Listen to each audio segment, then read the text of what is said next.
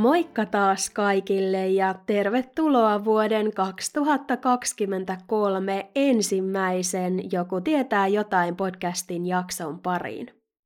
Mikäli kuuntelet jaksoa, tarkoittaa se sitä, että oot löytänyt uudelle alustalle, mikä on aivan mahtava juttu, ja toivottavasti pysyt mukana myös jatkossa. Vielä muistutuksena vanhoille kuuntelijoille ja tiedoksi uusille, että Podimosta löydät tällä hetkellä yksin oikeudella podcastin jaksot 1-53. Jaksot 54-73 ovat kesäkuun loppuun saakka kuunneltavissa ainoastaan vanhalla alustalla, jonka jälkeen kuitenkin myös ne siirtyvät Podimoon. Pahoittelen näistä sopimusteknisistä kiemuroista mahdollisesti aiheutuvaa harmia, mutta keskitytään tärkeimpään.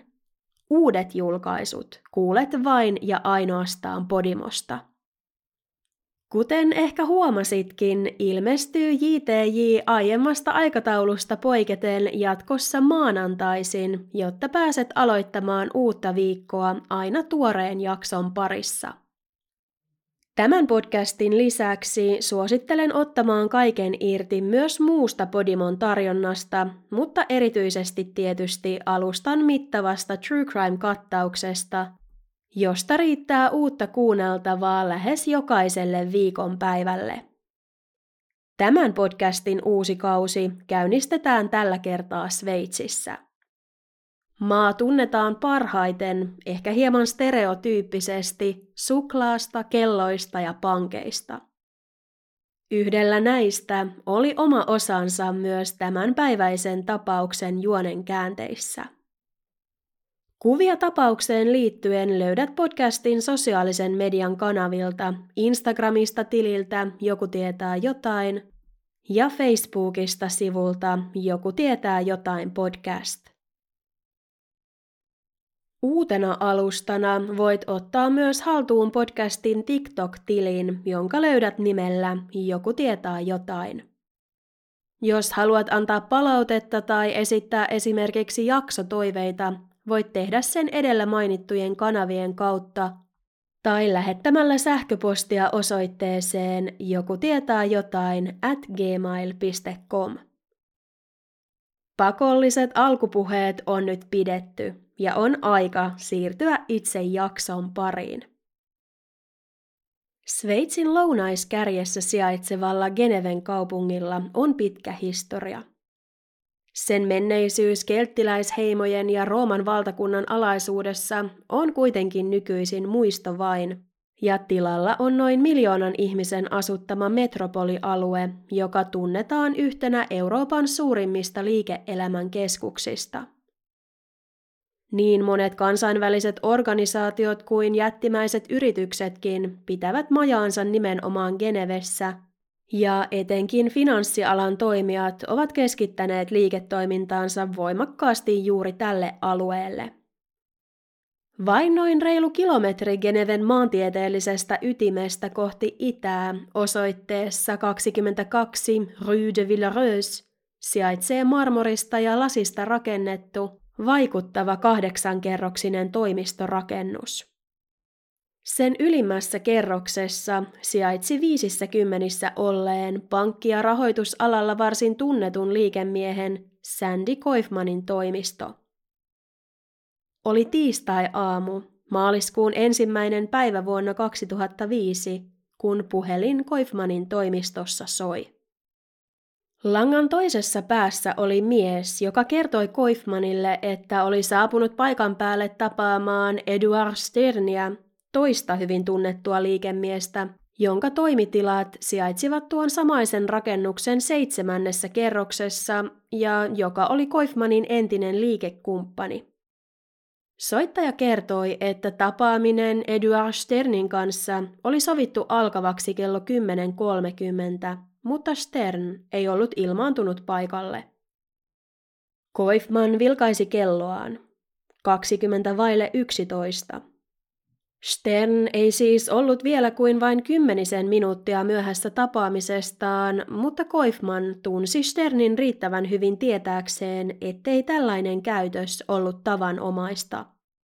Myöhässä mies oli toki ollut ennenkin, mutta oli aina pitänyt huolen siitä, että ilmoitti aikataulumuutoksistaan ennakkoon, etenkin jos kyseessä oli yhtä tärkeä tapaaminen kuin tuolla kertaa. Talouslehti Forbes oli listannut Eduard Sternin Ranskan 40 rikkaimman henkilön joukkoon ja oli selvää, ettei sellaisen statuksen itselleen hankkinut mies suhtautunut liiketapaamisiinsa huolettomasti. Koifman ei kuitenkaan vielä huolestunut. Hän oli pysäköinyt oman autonsa aamulla toimistorakennuksen parkkihalliin ja Sternin uutuuttaan hohtava 300 000 dollarin arvoinen Bentley oli seissyt viereisessä parkkiruudussa. Stern, jonka asunto sijaitsi viereisen rakennuksen ylimmässä kerroksessa, jätti autonsa toisinaan parkkihalliin ja käveli muutaman minuutin matkan kotiinsa. Tämä ei ollut ollenkaan ennenkuulumatonta. Koifman olikin vakuuttunut, että Stern oli joko asunnollaan tai jossain päin toimistorakennusta. Hän pahoitteli tilannetta vielä kertaalleen pettyneelle soittajalle ennen kuin päätti puhelun. Kuten kiireisillä liikemiehillä yleensä, myös Eduard Sternin kalenteri tuona päivänä oli täysi. Seuraavan tapaamisen oli tarkoitus alkaa kello 11, mutta tälläkään kertaa mies ei ilmestynyt paikalle. Koifmanin puhelin soi jälleen. Soittaja oli Sternin sihteeri, joka tiedusteli, oliko Koifmanilla kenties havaintoja Sternistä. Koifman joutui kuitenkin vastaamaan kielteisesti. Hän ei ollut nähnyt Sternistä vilaustakaan edellispäivän jälkeen, jolloin oli törmännyt tähän lähistöllä sijaitsevassa sushi-ravintolassa. Huoli alkoi tässä vaiheessa nostaa päätään ja puhelun päätyttyä Koifman katsoi parhaaksi soittaa Sternin kotipuhelimeen. Ei vastausta. Seuraavaksi hän naputteli miehen matkapuhelin numeron, mutta joutui jälleen pettymään. Koifman yritti tavoittaa Sternia useaan otteeseen myöhemminkin, mutta turhaan. Kello oli jo puoli kolme iltapäivällä, kun Koifman sai tarpeekseen. Hän soitteli lähisairaaloihin, joiden henkilökunta antoi tälle kerta toisensa jälkeen saman vastauksen. Sternin tuntomerkkejä vastannutta henkilöä ei löytynyt rekisteristä. Koifman otti yhteyttä toiseen Sternin liikekumppaniin, joka kertoi jo soittaneensa Sternin asuinrakennuksen huoltomiehelle, jonka vaimo oli Sternin siivooja ja omisti näin ollen avaimen asuntoon. Liikekumppani oli pyytänyt huoltomiestä ja vaimoa tapaamaan hänet asunnon edustalla mahdollisimman pian. Koifman, joka oli työskennellyt Sternin kanssa läheisesti jo vuosien ajan, päätti välittömästi lähteä mukaan tarkastamaan asuntoa. Painajaismaiset ajatukset risteilivät hänen mielessään. Mitä jos Eduard Stern oli esimerkiksi liukastunut kylpyhuoneessa ja lyönyt päänsä? Mitä jos tämä oli saanut sairaskohtauksen ja makasi asunnossaan kykenemättä hankkimaan itselleen apua? Sternin löytäminen oli ensisijaisen tärkeää. Sandy Koifman, Sternin sihteeri sekä toinen liikekumppani suuntasivat miehen asunnolle, jonka edustalla he törmäsivät huoltomieheen ja tämän vaimoon, jolla oli mukanaan asunnon avain. He koputtivat Sternin kattohuoneiston oveen, vaikka kukaan tuskin odottikaan vastausta. Odoteltuaan hetken, siivooja avasi oven ja Koifman astui sisään. Ensimmäisenä hänen silmänsä osuivat eteisessä seisseeseen pieneen pöytään, jonka päällä lepäsivät niin Eduard Sternin matkapuhelin, lompakko kuin avaimetkin. Epämiellyttävä tunne valtasi Koifmanin. Stern ei olisi ikin maailmassa poistunut kotoaan vapaaehtoisesti ja jättänyt arvotavaroitaan sisään asuntoon, avaimista puhumattakaan. Mikään asunnossa ei kuitenkaan viitannut siihen, että sinne olisi murtauduttu. Ulkoovi ja lukkopesä olivat vahingoittumattomat, ja siivoja osasi kertoa, että asuntoon asennettu hälytysjärjestelmäkin oli kytketty oikeaoppisesti pois päältä, mikä viittasi siihen, että Sternin täytyi olla sisällä asunnossa. Koifman eteni syvemmälle asuntoon, huhuillen samalla ystävänsä nimeä. Hän kurkisti asunnon keittiöön, joka osoittautui tyhjäksi. Modernein taideteoksin ja arvohuonekaluin sisustettu olohuone samoin. Päästyään raollaan olleen makuuhuoneen ovelle, Koifman pysähtyi hetkeksi. Eduard, hän huhuili vielä kertaalleen varoen. Täydellisen hiljaisuuden vallitessa Koifman työnsi oven varovasti auki, astui sisään huoneeseen ja vilkaisi ympärilleen. Hänen eteensä avautunut näky polttui Sandy Koifmanin verkkokalvoille ikuisiksi ajoiksi. Eduard Stern, jos joku, oli syntynyt kultalusikka suussaan. Sternin suku tunnettiin yhtenä Euroopan ja erityisesti Pariisin rahoitusalaa pisimpään hallinneista perheistä. Suvun varakkuudesta ja vaikutusvallasta kieli myös se, että 1900-luvun alussa sen hallussa oli mukava määrä hyvin haluttuja ja arvokkaita Ranskan keskuspankin osakkeita. Kun Edouard Stern vuonna 1954 syntyi, oli hänen isänsä perheyritys Bank Sternin johdossa ja odotti poikansa seuraavan hänen jalanjäljissään. Eduardin äiti puolestaan oli tunnettu Pariisin seurapiireissä. Olihan nainen aiemmin ollut naimisissa merkittävän ranskalaispoliitikon kanssa ja saavuttanut avioliittonsa kautta niin mainetta kuin mammonaakin. Eduard varttui sisarustensa kanssa Pariisissa lähes kirjaimellisesti Eiffeltornin varjossa. Kesälomat perhe vietti Ranskan rannikolla rentoutuen ja talvisin he suuntasivat Alppien ylellisiin hiihtokeskuksiin. Rikkaiden perheiden vesoille tyypillisesti ratsastaminen, tennis, golfinpeluu ja yksityiskoulut tulivat tutuiksi myös Eduardille – Sternit lähettivät poikansa sisäoppilaitokseen Englantiin, jotta tämä omaksuisi englannin kielen natiivin tavoin. Palattuaan takaisin Ranskaan, Edouard pyrki isänsä odotusten mukaisesti opiskelemaan arvostettuun parisilaiseen kauppakorkeakouluun. Hän valmistui rahoituksen koulutusohjelmasta 22 vuoden iässä ja aloitti välittömästi tämän jälkeen työt perheen investointipankissa, jonka toiminta tuolloin oli melko heikolla tolalla. Ei kulunut aikaakaan, kun itsevarma ja päättäväinen Eduard ryhtyi toimeenpanemaan suuria uudistuksia liiketoiminnan modernisoimiseksi, ja hän onnistuikin palauttamaan Banksternin sen entiseen loistoon. Yrityksen toiminnassa mukana olleiden sukulaistensa tuella Eduard päätyi savustamaan oman isänsä ulos yrityksestä ja korvasi tämän pian astumalla itse Banksternin johtoon. Isän ja pojan välit eivät koskaan palanneet ennalleen, mutta Eduardia välirikko ei juuri hetkauttanut. Tämä oli vain yksi osoitus siitä, kuinka nälkäinen ja häikäilemätön liikemies hän nuoresta iästään huolimatta jo oli. Joitain vuosia myöhemmin Eduard päätyi myymään Banksternin muhkeaan 60 miljoonan dollarin myyntihintaan, jonka ostovoima nykyrahassa vastaa noin 91 miljoonaa dollaria. Ovela Eduard vaati sopimukseen pykälän, joka takasi hänelle oikeudet käyttää yrityksen nimessä ollutta sukunimeään Stern, mikäli joskus halusi perustaa uuden yrityksen. Tämän pykälän ansiosta Eduard melko pian kauppojen jälkeen perustiken uuden investointipankin, antoi sille hyvin samankaltaisen nimen, kopioi vanhan liikeideansa ja houkutteli suuren osan vanhoista asiakkaistaan takaisin.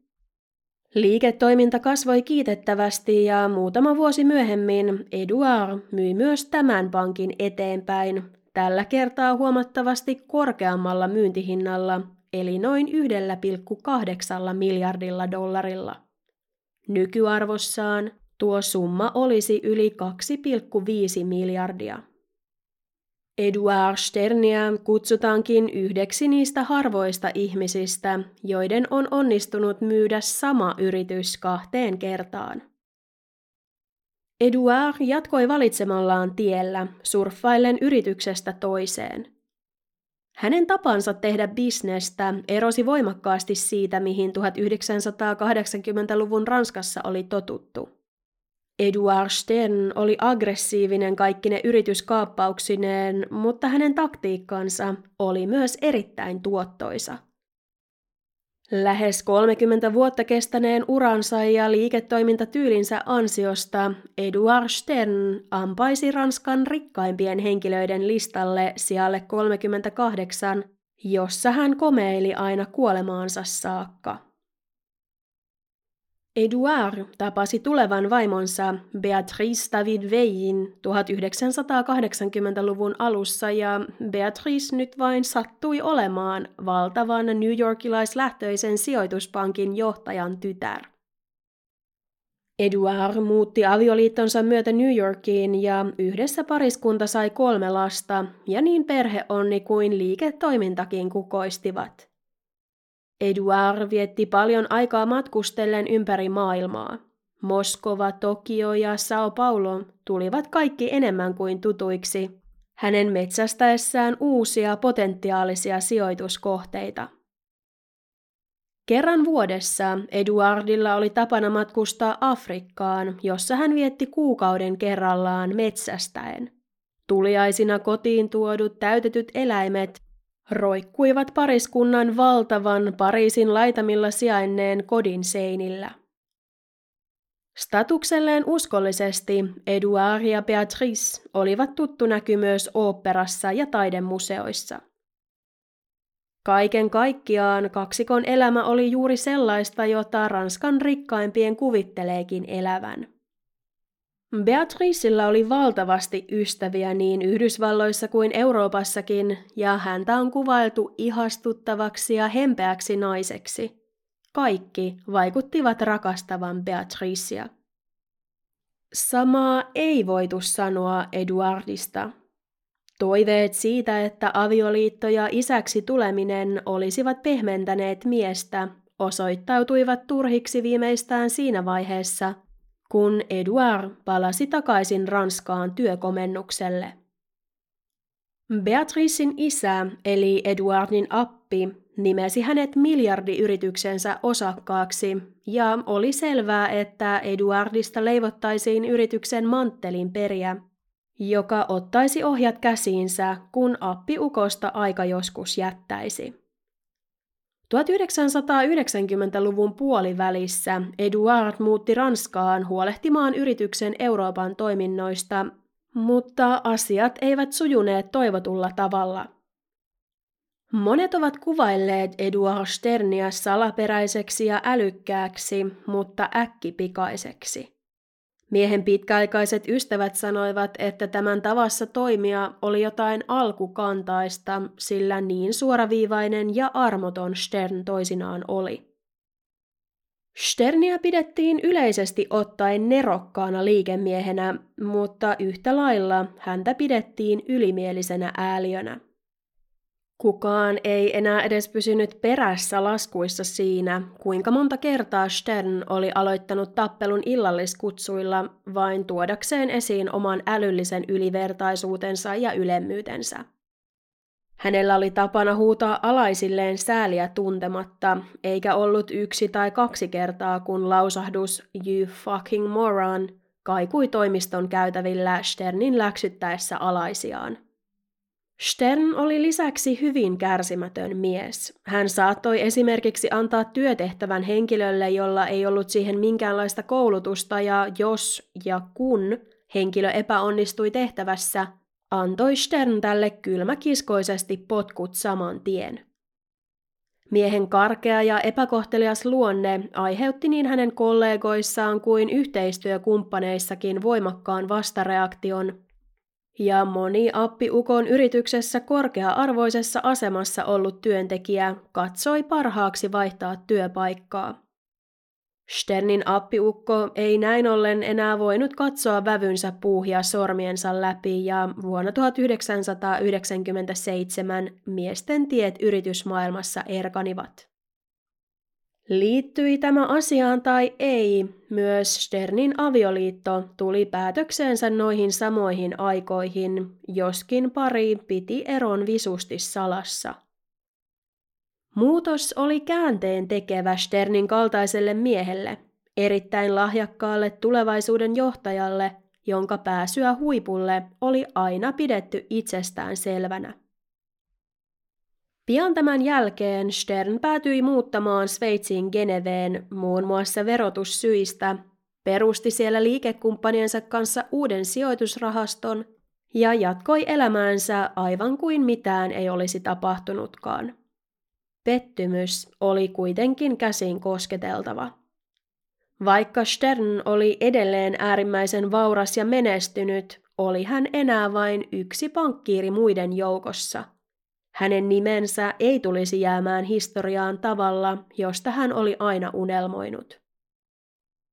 Muistamaan hänet kuitenkin tultaisiin, sillä keväällä 2005 nimi Edward Stern tuntui olevan jokaisen sanomalehden kannessa, uutislähetysten otsikoissa ja ihmisten huulilla.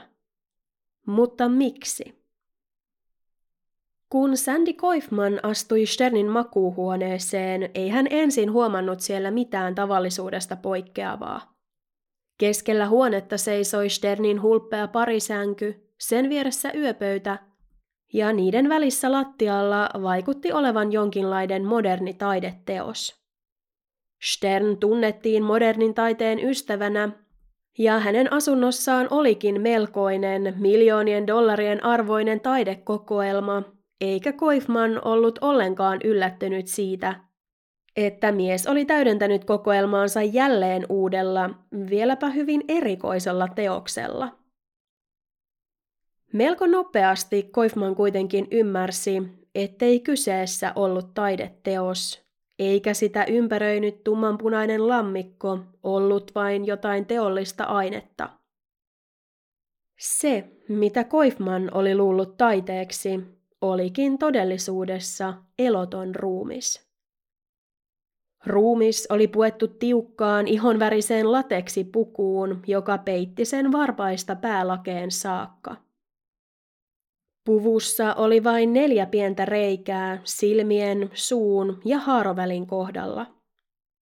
Koifmanin mukaan ruumis näytti ikään kuin vaatekauppojen kasvottomalta mallinukelta, jota ei ollut vielä puettu.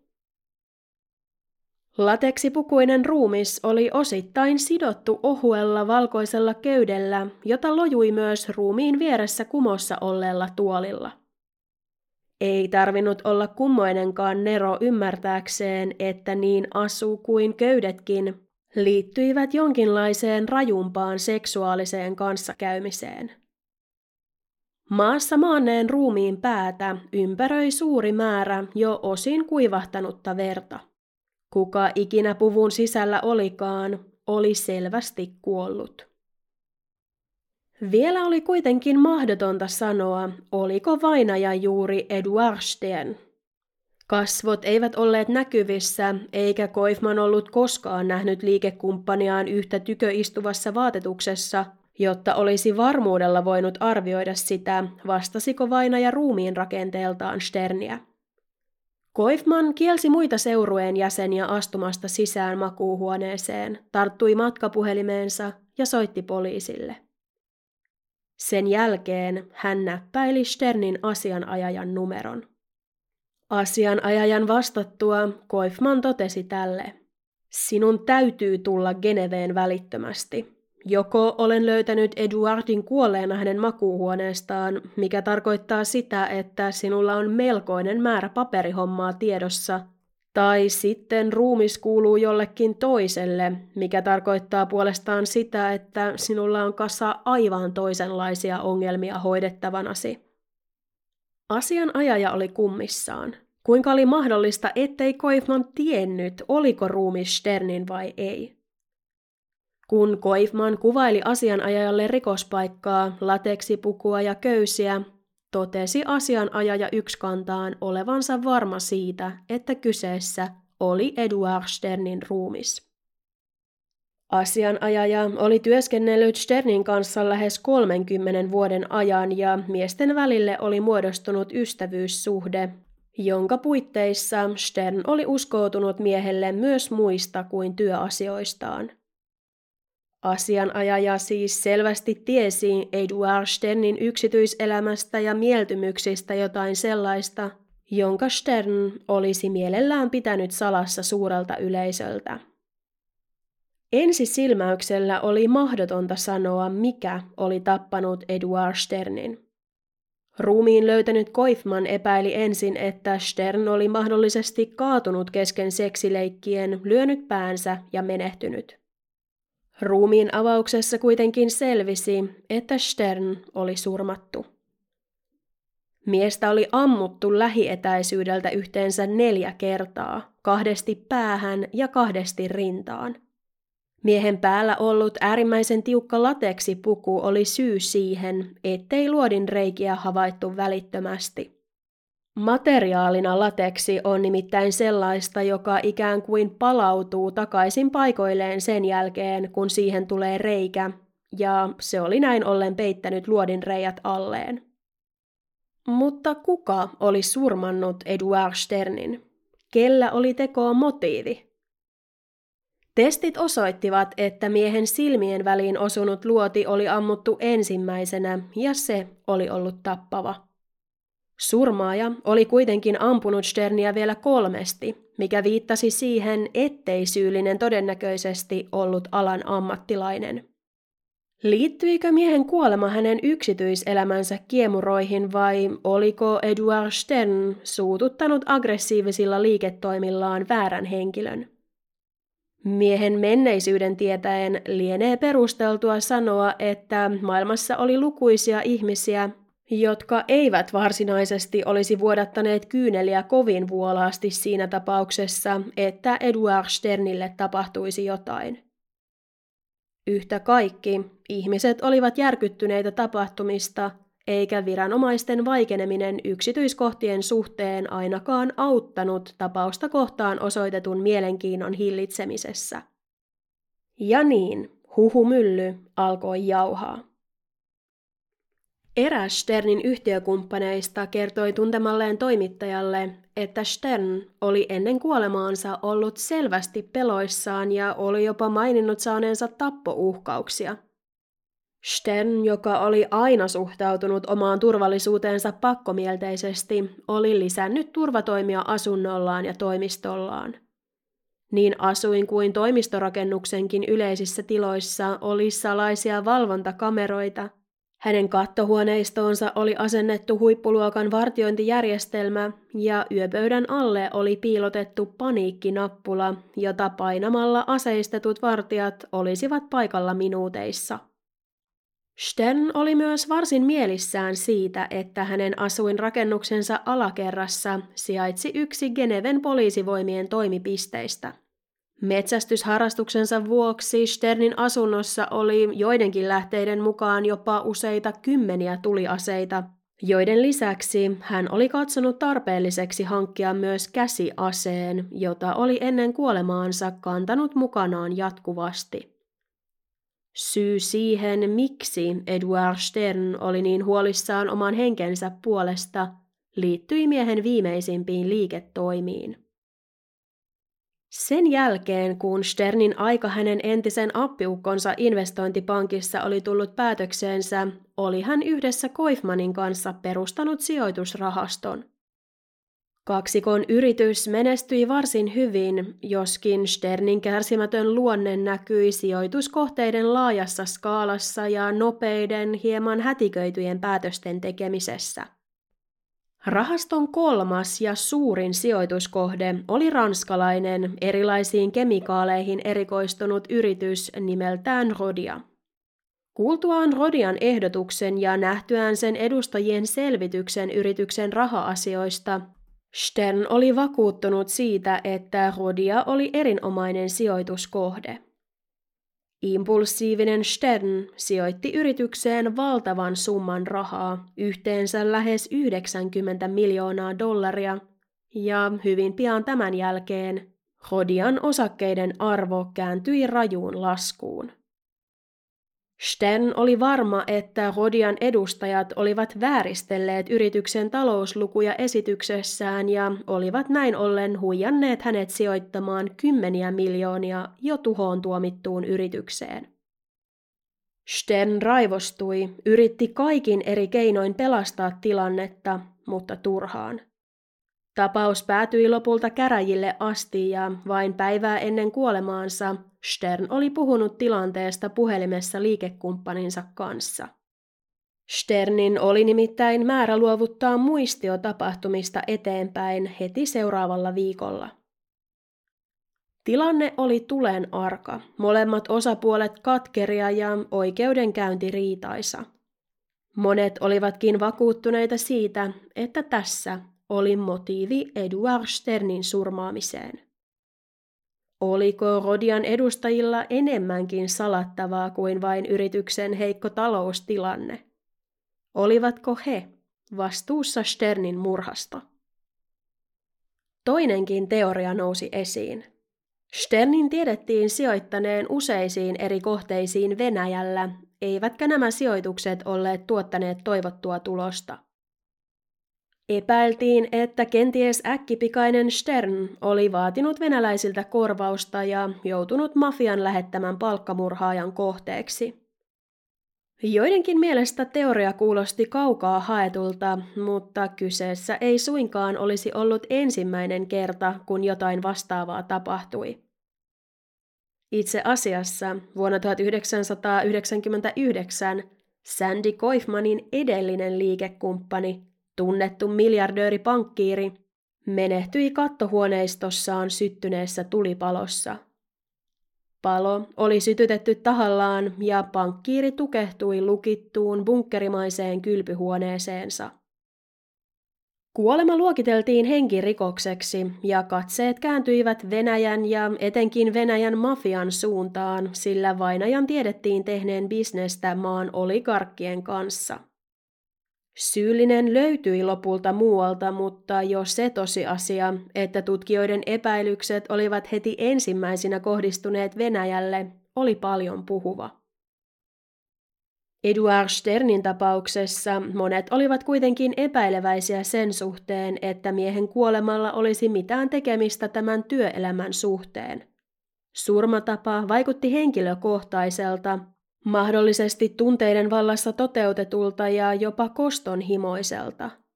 Olihan tekijä ampunut Sternia vielä kolmesti sen jälkeen, kun mies oli jo kuollut. Luodit olivat ikään kuin surmaajan tapa sanoa, siitä sait. Lisäksi lateksipuku, joka Sternillä löydettäessä oli päällään, viittasi vahvasti siihen, että surman motiivit löytyisivät miehen yksityiselämän puolelta. Poliisit ryhtyivät kaivelemaan Eduard Sternin menneisyyttä. Ensimmäisenä monien epäilykset kohdistuivat melko ymmärrettävästi Sternin ex-vaimoon Beatriceen, joka oli parin erottua jäänyt asumaan New Yorkiin, aivan kuten parin yhteiset lapsetkin. Pariskunta oli onnistunut pitämään eronsa pääasiassa omana tietonaan kaikkien noiden vuosien ajan ja monille Sternin tuttaville asia selvisi vasta miehen kuoleman jälkeen. Oli julkinen salaisuus, että Eduard Sternillä oli ollut useita avioliiton ulkopuolisia suhteita. Stern matkusti työnsä puolesta paljon ja hänellä vaikutti olleen rakastaja niin sanotusti joka satamassa. Stern ei myöskään ollut erityisen tahdikas tai hienovarainen rakastajattarien ja rakastajiensa suhteen, vaan jakoi näille avokätisesti kalliita lahjoja ja rahaa. Olipa hän kertaalleen jopa yrittänyt ostaa rakastajattarelleen puolentoista miljoonan dollarin arvoisen asunnon Manhattanilta. Beatrice kuitenkin vannoi, että oli rakastanut miestään kaikella sydämellään ja oli katsonut tämän uskottomuutta sormiensa läpi, sillä Stern oli ollut hyvä isä ja kohdellut häntä ja heidän lapsiaan aina hyvin. Beatricin mukaan pari oli kaikesta huolimatta eronnut sopuisissa väleissä ja he olivat pitäneet toisiinsa yhteyttä lähes päivittäin. Beatrice vakuutti, ettei hänellä tai hänen läheisillään ollut mitään syytä toivoa Sternille pahaa. Viranomaiset tulivat nopeasti samaan lopputulokseen ja huhumylly jatkoi jauhamistaan. Pian jotain mielenkiintoista löytyikin. Useimmat Sternin suhteista olivat olleet kepeitä ja lyhytaikaisia, mutta joukossa oli yksi poikkeus. Vuonna 1997 Stern oli tavannut itseään lähes 20 vuotta nuoremman neuvostoliittolähtöisen mallin Julia Lemigovan Pariisissa ja rakastunut tähän päätä pahkaa. Julia, joka on sittemmin tullut tunnetuksi tosi TV-sarjasta The Real Housewives of Miami, voitti Miss Neuvostoliitto-kilpailun vuonna 1990 ja sijoittui seuraavana vuonna järjestetyissä Miss Universumi-kilpailuissa kolmanneksi. Julia oli nuori ja erittäin kaunis, juuri sellainen nainen, jonka varakas ja menestynyt Stern rinnalleen halusi. Suhde kukoisti aina siihen asti, kun Julia kertoi Sternille olevansa raskaana – Poika vauva, jonka Julia nimesi Maximilianiksi, syntyi vuonna 1999 ja Stern lupasi olla mukana tämän elämässä. Sternin asianajajat kuitenkin epäilivät, että Julia saattoi olla vain heidän päämiehensä rahojen perässä, ja saivatkin pian selville, ettei Stern suinkaan ollut ainoa mies Julian elämässä. Sten raivostui, katkaisi rahahanat ja vaati Juliaa suorittamaan isyystestin. Testitulos oli selvä. Ei ollut epäilystäkään, etteikö Edward Stern ollut lapsen isä. Kuitenkin vain viisi kuukautta lapsen syntymän jälkeen Maximilian kiidätettiin sairaalaan keskellä yötä ja valitettavasti poika menehtyi. Kuolin syyksi kirjattiin ravistellun vauvan oireyhtymä, eli vauvaa oli ravisteltu niin voimakkaasti, että se oli johtanut vakaviin vammoihin aivojen ja kaularangan alueella. Henkilö, joka oli ollut vastuussa Maximilianista tapahtumien aikaan, oli Sternin palkkaama bulgaarialainen lastenvahti, joka katosi jäljettömiin tuon päivän jälkeen. Oliko mahdollista, että Stern oli itse järjestänyt pienen poikalapsensa surman. Oliko Julia saanut asiasta vihiä ja päättänyt kostaa surmaamalla entisen rakastajansa? Niin hämmentävä ja erikoinen käänne kuin tämä olikin, ei ole olemassa todisteita siitä, että kumpikaan esitetyistä teorioista olisi totta. Mikään ei viitannut siihen, että elämässään eteenpäin menneellä Julialle Migovalla olisi ollut näppinsä pelissä Edward Sternin kuoleman kanssa. Tutkijat uskoivat kuitenkin vakaasti löytävänsä ratkaisun Sternin murhaan tämän romanttisista suhteista. Ranskan ja Sveitsin seurapiireissä huhuttiin, että Edward Stern oli erittäin seikkailun ja kokeilun haluinen ja hänellä tiedettiin olevan useita kumppaneita ja tyttöystäviä siellä täällä – Stern ei läheistensä kanssa keskustellessaan useinkaan maininnut kumppaneidensa nimiä, vaan oli sen sijaan ottanut tavaksi viitata näihin lempinimillä. Erityisen kiinnostuneita poliisit olivat naisesta, jonka Sternin läheisimmät ystävät ja liikekumppanit tunsivat nimellä Lateksi. Kuka nainen oli ja oliko hänellä syy hankkiutua Edward Sternistä eroon? Huolimatta tapauksen ympärillä velloneesta huhumyllystä, ei sen ratkaiseminen lopulta tuottanut poliisille juurikaan hankaluuksia. Ainoa sisäänkäynti Sternin huoneistoon oli nimittäin autotallin ja eteisaulan kautta ja niistä molemmat oli varustettu lukuisin valvontakameroin. Oli selvää, että kuka ikinä olikaan surmannut Sternin, oli tallentunut niiden kuviin. Käydessään videomateriaalia läpi, tutkijat näkivät kuinka harmaa Mini Cooper-merkkinen auto ajoi sisään Sternin asuinrakennuksen parkkihalliin hieman ennen ilta kahdeksaa maanantai-iltana 28. helmikuuta. Pian siististi pukeutunut, vaalea ja noin nelikymppinen nainen tallentui myös rakennuksen muihin valvontakameroihin, kun tämä käveli hissiin ja kohti Sternin huoneistoa. Kello 21.15 nainen tallentui kameroihin jälleen ja tuolla kertaa hermostuneella naisella vaikutti olevan kiire. Hän harppoi nopeasti autolleen ja kurvasi vauhdilla ulos autotallista – Rikostutkijat tunnistivat naisen nopeasti. Hän oli Sternin tyttöystäväksikin tituleerattu, 36-vuotias ranskalaisnainen nimeltään Cécile Brossard. Cécile oli Sternin tavoin varttunut Pariisissa, mutta hänen tarinansa oli hyvin erilainen. Cecilin vanhemmat olivat eronneet tämän ollessa hyvin nuori, minkä jälkeen Cecilin äiti oli yrittänyt riistää hengen itseltään. Cecil päätyi muuttamaan isänsä luokse, mutta tämä ei ollut kovin kiinnostunut tyttärestään ja Cecil joutui pääasiassa huolehtimaan itse itsestään. Tyttö lähti lopulta kotoaan ja jätti koulut kesken ollessaan vain 16-vuotias.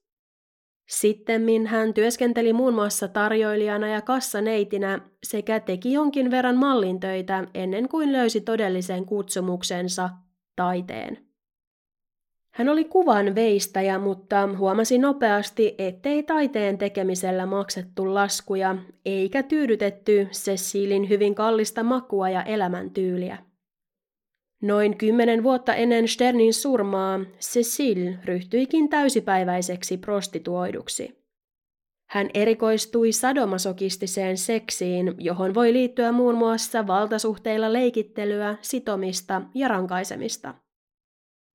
Seuralaispalveluiden sivuilla Cecil esiintyi nahkaan ja lateksiin pukeutuvana dominana, joka kantoi mukanaan ruoskaa ja alisti miehiä näiden toiveiden mukaisesti. Cecilin asiakaskunta koostui lähes yksin omaan vanhemmista rikkaista miehistä, sillä hänen tarjoamansa palvelut eivät olleet alan edullisimmasta päästä. Cecil asui ja työskenteli pääasiassa Ranskan puolella, mutta vieraili usein Genevessä, jossa naisella oli myös asuntoja, joka oli hänen kohderyhmäänsä ajatellen erinomainen ympäristö, kaikki ne päämajoineen ja kansainvälisine konferensseineen. Cécile Broussard ja Edouard Stern tapasivat vuonna 2001 yhteisen tuttavan järjestämillä illalliskutsuilla ja aluksi suhde oli puhtaasti niin sanotusti ammatillinen. Cecile tarjosi palveluita ja Stern maksoi niistä. Mitä pidempään kaksikko kuitenkin jatkoi tapailuaan, sitä syvemmäksi suhde muuttui. Cecil unelmoi urasta kuvanveiston ja sisustussuunnittelun parissa ja Stern, joka halusi ilahduttaa mielitiettyään, auttoi tätä asiassa parhaansa mukaan ja palkkasi tämän muun muassa sisustamaan oman asuntonsa.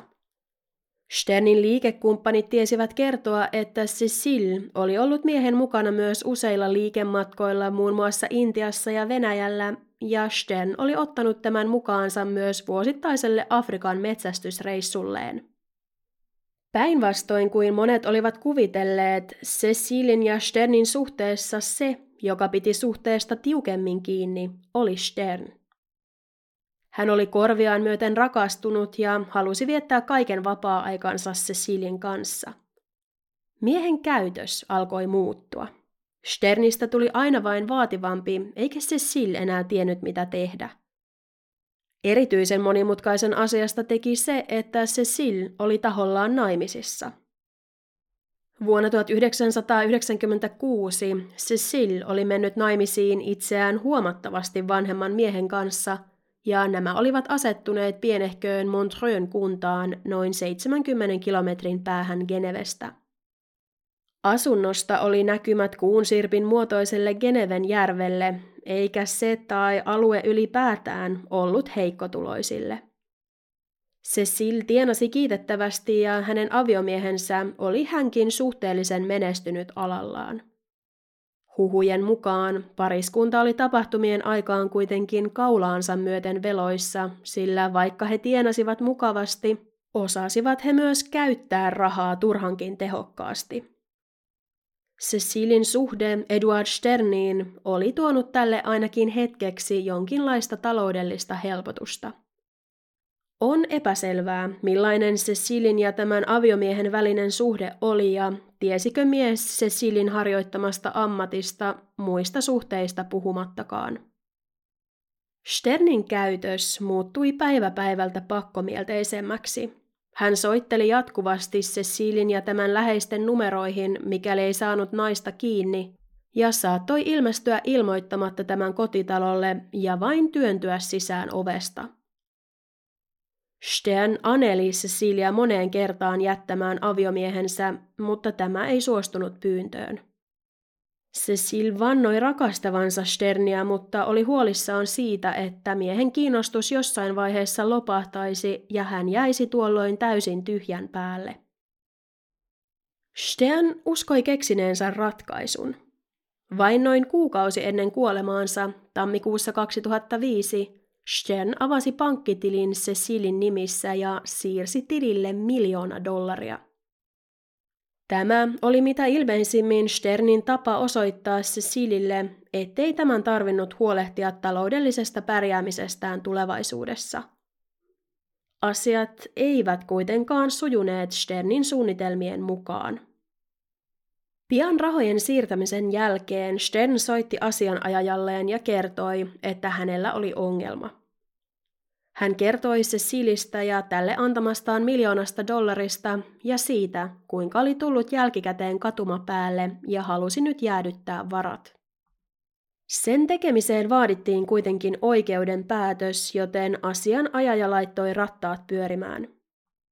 Hän valehteli tuomarille, että rahat olivat olleet maksu taideteoksista, jotka Cecil oli luvannut toimittaa Sternille, mutta kauppa oli peruuntunut ja tästä syystä tili tuli kuolettaa.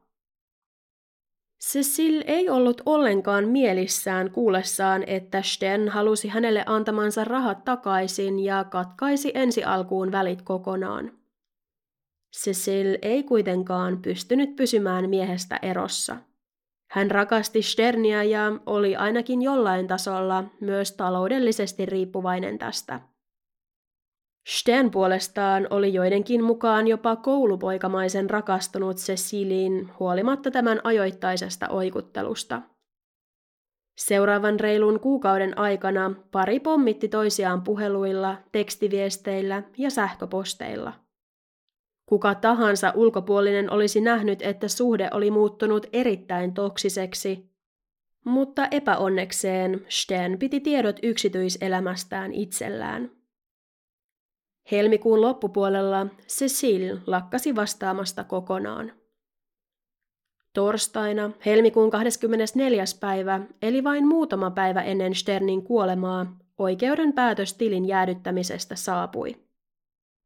Stern oli maansa myynyt. Hän oli varma, että nyt hän ei enää koskaan näkisi hänelle niin rakasta Cecilia. Asianajaja puolestaan oli toista mieltä. Olen varma, että nyt kun tili on jäissä, hän soittaa sinulle viimeistään huomenna. Juuri näin tapahtuikin. Cecil, joka oli raivostunut huomatessaan, että Sten oli todella sulkenut rahahanat, otti mieheen yhteyttä heti seuraavana päivänä, ja Sten järjesti tälle välittömästi lennon Pariisista Geneveen. Kaksikko tapasi toisensa useaan otteeseen tuon viikonlopun aikana ja yritti päästä yhteisymmärrykseen asioista – Stern vakuutti, että varojen jäädyttäminen oli ollut vain väliaikainen varotoimenpide ja Cecil saisi kyllä rahansa, kunhan vain käyttäytyisi niin, että Stern saattoi luottaa tähän. Viimeisen kerran pari tapasi maanantai-iltana, jolloin Cecil tallentui rakennuksen valvontakameroihin – Poliisi katsoi parhaaksi hakea Cecile Brossard kuultavaksi, jotta nainen voisi itse kertoa tapahtumien todellisen laidan. Tiistaina maaliskuun viides päivä Cecil tuotiin poliisiasemalle. Ensin nainen vakuutti, ettei tiennyt Sternin kuolemasta mitään. Hän viittasi aviomiehensä platonisena kumppaninaan ja kertoi Sternin olleen hänen elämänsä rakkaus. Miksi ihmeessä hän olisi tehnyt omalle rakkaalleen mitään? Kun poliisit kuitenkin joitain päiviä myöhemmin löysivät Cecilin sormenjäljen Sternin päällä olleesta lateksipuvusta, ei naiselle jäänyt muuta vaihtoehtoa kuin tunnustaa. Maaliskuun 15. päivä, kahden viikon näyttelemisen ja kulissin ylläpitämisen jälkeen, Cecil romahti täysin ja myönsi surmanneensa Edward Sternin. Sitten Cecil alkoi puhua. Cecil kertoi saapuneensa Sternin luon noin kello kahdeksan. Stern oli itse vielä tuohon aikaan illallisessa läheisessä ravintolassa, mutta Cecil oli yksi niistä harvoista ihmisistä, joiden käsiin Stern oli luottanut asuntonsa avaimet ja näin ollen Cecil pääsi sisään asuntoon. Stern palasi kotiin pian ja kaksikko keskusteli muun muassa rahojen ja tilin tilanteesta kiivaasti hetken aikaa, kunnes Stern sai tarpeekseen. Hän käveli olohuoneeseen ja painoi huonekalun sisään piilotettua nappia. Salainen lipaston laatikko nousi esiin. Kun Cecil näki, että laatikko piti sisällään erilaisia seksileluja ja tarvikkeita, ei hänelle jäänyt epäselväksi, mitä Stern seuraavaksi halusi. Cecil ei varsinaisesti ollut samalla aaltopituudella, mutta tiesi, että mikäli hän halusi ikinä saada kysymyksiinsä vastauksia, oli hänen parempi toimia Sternin toiveiden mukaan. Stern kaivoi laatikostaan esiin ihonvärisen lateksipuvun ja sujautti sen päälleen samalla, kun Cecil pukeutui nahkaiseen dominan asuunsa. Pariskunta siirtyi makuuhuoneeseen, jossa Stern istuutui tuolille ja Cecil sitoi tämän kädet ja jalat kiinni tuoliin ohutta vaaleaa köyttä käyttäen. Pari aloitti tavanomaiset leikkinsä, mutta ne keskeytyivät äkisti, kun Cecil kuuli Sternin sanovan, Miljoona dollaria on kallis hinta huorasta. Sanat iskivät Cecilin tajuntaan kuin pommi. Niinkö Sten, mies jota hän rakasti, edelleen hänestä ajatteli, kaikkien vuosien ja kaiken heidän kokemansa jälkeen, että hän oli vain huora. Tuolla hetkellä Cecil ymmärsi, ettei hänellä ja Stenillä koskaan olisi tulevaisuutta. Ei ainakaan sellaista, jota hän itselleen toivoi. Sen enempää ajattelematta hän käveli Stenin vaatehuoneeseen ja avasi sen lipaston, jossa tiesi miehen säilyttävän aseitaan. Cecil otti laatikosta pienehkön pistoolin, asteli takaisin sidotun ja siten puolustuskyvyttömän rakastajansa luo ja ampui. Ensimmäinen luoti iskeytyi Stenin silmien väliin, kolmas vatsan yläosaan ja neljäs ohimoon. Edward Stern kaatui tuolilta lattialle ja menehtyi välittömästi. Täristen Cecil vajosi rakastamansa miehen elottoman ruumiin viereen samalla, kun muistot pariskunnan yhteisistä matkoista ja onnellisista hetkistä risteilivät hänen päänsä sisällä. Hetken aikaa hän harkitsi jopa soittavansa hätänumeroon, mutta päätti toimia toisin, sillä ei halunnut, että hänen aviomiehensä sotkettaisiin asiaan. Sen sijaan Cecil nousi ylös, vaihtoi vaatteensa ja sulloi ne sekä kaksikon käyttämät seksilelut mukanaan olleeseen laukkuun. Hän otti mukaansa myös surma-aseen sekä kaksi muuta laatikossa ollutta asetta, lattialle pudonneet hylsyt sekä kaksi virvoitusjuomatölkkiä, joista hän ja Stern olivat siemailleet. Kello 21.15 hän sulki Sternin asunnon oven takanaan, kiiruhti autolleen ja poistui. Cecil oli päättänyt paeta. Cecilin puolustukseksi on sanottava, että naisen liikkeet seuraavien päivien aikana kielivät täydestä paniikista, mikä viittaisi siihen, ettei tämä todellakaan ollut suunnitellut surmaavansa Sterniä. Ensin Cecile suuntasi autollaan kohti hänen ja hänen aviomiehensä kotia Montreuxssa. Sinne vievä tie puikkelehtii äärimmäisen kauniiden maisemien läpi Geneven järven laitamilla. Kirkkaalla säällä Alppien korkein huippu Mont Blanc vilkkuu horisontissa ja tietä reunustavat hulppeat viinitilat sekä leudossa ilmastossa kukoistavat palmupuut. Maisemat olivat tuona iltana kuitenkin viimeinen asia Cecilin mielessä. Hän halusi päästä eroon todisteista, halusi päästä kotiin niin pian kuin mahdollista ja sitten hän voisi toivottavasti vain kadota. Cecil pysähtyi matkansa varrella useaan otteeseen, tiputtaakseen järveen ensin vaatteensa, seuraavalla pysäkillä piiskansa ja lopulta myös asunnosta ottamansa aseet. Poliisi löysi kaikki esineet myöhemmin sukeltajien avulla. Matkan varrelta Cecil soitti lisäksi kaksi puhelua, yhden miehelleen ja toisen asianajajalleen. Asianajajalleen hän jätti viestin, jossa sanoi tehneensä jotain typerää, mutta ei kuitenkaan mennyt yksityiskohtiin. Miehelleen hän puolestaan kertoi riidelleensä jälleen kerran Sternin kanssa, saaneensa vihdoin tarpeekseen ja pyysi miestään varamaan hänelle lentoliput jonnekin mahdollisimman kauas. Cecilin aviomies teki työtä käskettyä ja varasi vaimolleen junalipun Roomaan vielä samalle illalle sekä lentoliput Australiaan seuraavalle aamulle. Hätääntynyt ihminen ei tavallisesti tee kovin järkeviä päätöksiä ja sen Cecilin seuraavat toimet osoittivat todeksi. Saavuttuaan Sydneyin, Cecil pakkasi surmailtana päällään olleet Dominan vaatteet kirjekuoreen ja postitti sen lähimmille sukulaisilleen, tädilleen ja sedälleen Ranskaan. Vaatteiden mukaan hän liitti kirjeen, jossa pyysi näitä pesemään vaatteet ja säilyttämään niitä jossain turvallisessa paikassa. Sitten Cecil hankki itselleen uuden puhelimen ja prepaid-liittymän. Hän soitti muun muassa Sternin sisarpuolelle ja tiedusteli täältä Sternin kuulumisia, sillä ei ollut omien sanojensa mukaan saanut tähän yhteyttä ja oli kovin huolissaan miehestä. Kun Sternin sisar sitten kertoi, että miehelle oli sattunut jotain, Cecil esitti järkyttynyttä. Mitä? Joutuiko hän onnettomuuteen? Toivottavasti se ei ole vakavaa. Kuinka hän voi? Sisar kertoi, että Stern oli joutunut henkirikoksen uhriksi, ja Cecil päätti toimia kuten murtunut tyttöystävä olisi tilanteessa oikeastikin toiminut. Nyyhkien hän vakuutti hyppäävänsä heti seuraavaan koneeseen ja palaavansa Geneveen välittömästi.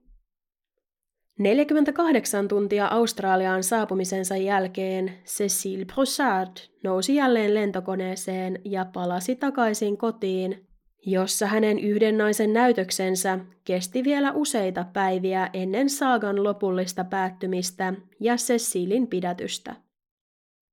Enää oli jäljellä oikeudenkäynti. Cecilin mieli järkkyi tapahtumien seurauksena ja odottaessaan oikeudenkäyntiä sellissään hänen kuultiin usein käyvän keskusteluja niin Sternin kuin sellin seinienkin kanssa – ja lopulta psykiatri päätti siirtää naisen vankilan psykiatriselle osastolle. Cecilillä diagnosoitiin vakava masennus ja siitä huolimatta, että häntä tarkkailtiin jatkuvasti, Cecil yritti useaan otteeseen riistää hengen itseltään. Oikeudenkäynti alkoi Genevessä kesäkuun 10. päivä vuonna 2009. Stenin perhe esitti toiveen, että istunnot käytäisiin suljettujen ovien takana jotteivät miehen lapset joutuisi kärsimään tapauksen mukanaan tuomasta julkisuudesta. Tuomari hyväksyi pyynnön eikä tiedotusvälineiden edustajia näin ollen päästetty sisään saliin. Cecilin puolustusasianajaja teki parhaansa vakuuttaakseen oikeuden siitä, että kyseessä oli intohimorikos eikä suinkaan kylmäverinen murha, jollaisena monet tapaukseen suhtautuivat. Sveitsissä niin kutsutusta intohimorikoksesta langetettava rangaistus on kevyempi kuin murhatuomio, minkä vuoksi asianajaja painotti tätä seikkaa puheenvuorossaan erityisen voimakkaasti. Murhasta Cecil voitaisiin tuomita enintään 20 vuoden vankeusrangaistukseen, intohimorikoksesta puolestaan korkeintaan kymmeneen. Niin asianajaja kuin monet todistajatkin kuvailivat Sternin ja Cecilin suhdetta pakkomielteiseksi ja toksiseksi.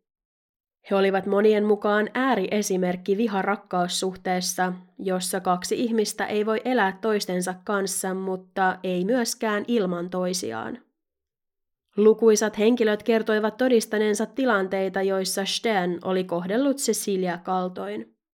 Mies oli vainonnut tätä ja ollut jopa valmis palkkaamaan ulkopuolista apua, joka voisi seurata Cecilia joka hetki ja raportoida Sternille tämän liikkeistä.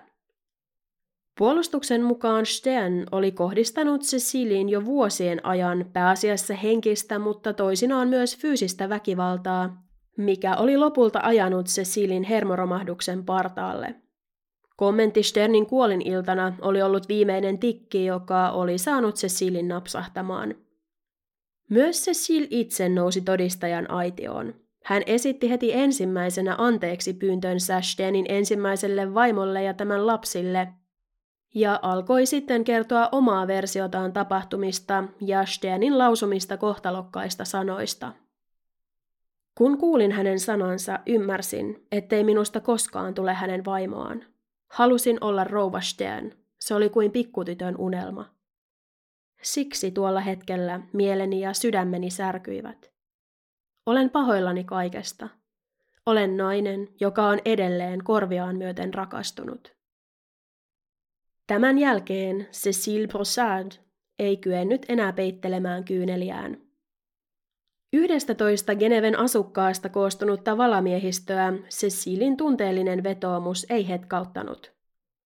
Valamiehistö oli yhtä mieltä syyttäjän kanssa siitä, ettei Cecilin reaktio Stenin sanoihin surmailtana ollut tavallinen. Useimmat olisivat joko käyneet itkemään tai poistuneet paikalta, mutta Cecil oli päätynyt ampumaan rakastajansa. Valamiehistö oli lisäksi vakuuttunut siitä, että Cecilin todellinen motiivi oli taloudellinen. Valamiehistö uskoi, että Cecil oli halunnut päästä käsiksi pankkitilillä lepäävään miljoonaan niin vahvasti, että oli ollut valmis tekemään sen eteen lähes mitä vain.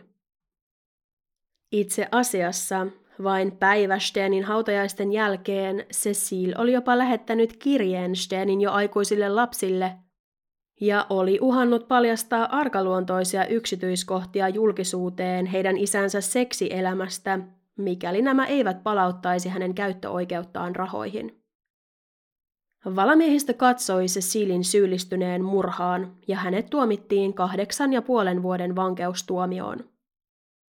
Koska nainen oli kuitenkin istunut vankilassa jo neljä vuotta oikeudenkäyntiään odottaen, ei hänellä hyvällä käytöksellä olisi parhaimmillaan kuin vuosi tai kaksi istuttavaa. Cécile Broussard istui tuomionsa vankilassa, joka on todellisuudessa 1800-luvulla rakennettu valtava huvila, jossa ei koskaan ole kerrallaan kymmentä vankia enempää, eikä se muistuta toiminnaltaan juurikaan perinteistä vankeinhoitolaitosta – Cecil vapautui vankilasta marraskuun 10. päivä vuonna 2010, eli vain noin viisi ja puoli vuotta Edward Steinin surmaamisen jälkeen. Hän palasi takaisin kotimaahansa Ranskaan eikä saisi ylittää Sveitsin rajaa kymmeneen vuoteen. Cecil Brossardin tämänhetkinen olinpaikka ei ole tiedossa. Edouard Stern haudattiin Geneven juutalaiselle hautausmaalle lähelle Ranskan rajaa 10. maaliskuuta 2005. Kuutisen kymmentä tummiin pukeutunutta vierasta katseli, kun miehen arkku laskettiin sen viimeiseen leposiaan. Yksi henkilö kuitenkin loisti poissaolollaan, Cécile Brossard. Eniten Stenin läheiset surevat sitä, ettei miestä tulla muistamaan hänen saavutuksistaan työelämässä tai siitä, kuinka upea isä hän oli lapsilleen. Suuri yleisö sen sijaan muistaa Edouard Stenin vain ja ainoastaan tavasta, jolla hän lähti tästä maailmasta. Cécile Broussard puhui tapauksesta julkisesti ensimmäisen kerran vuonna 2013, jolloin hän kertoi katuvansa tekoaan joka ikinen päivä, joka ikinen hetki. Cecil halusi samalla korjata ihmisten käsityksiä Steenistä, jonka maine oli tutkinnan ja oikeudenkäynnin aikana kokenut kovan kolauksen. Eduard oli kaunis sielu. Hän oli ihastuttava ja valovoimainen persoona, eikä elämä ilman Eduardia tule koskaan olemaan samanlaista kuin hänen kanssaan. Jotain tulee aina puuttumaan. Kuinka on mahdollista, että Cecil, joka omien sanojensa mukaan rakasti Stenia yli kaiken, päätyi surmaamaan tämän niin kylmäpäisesti? Se on jotain, jonka ainoastaan Cecil Brochard itse tietää.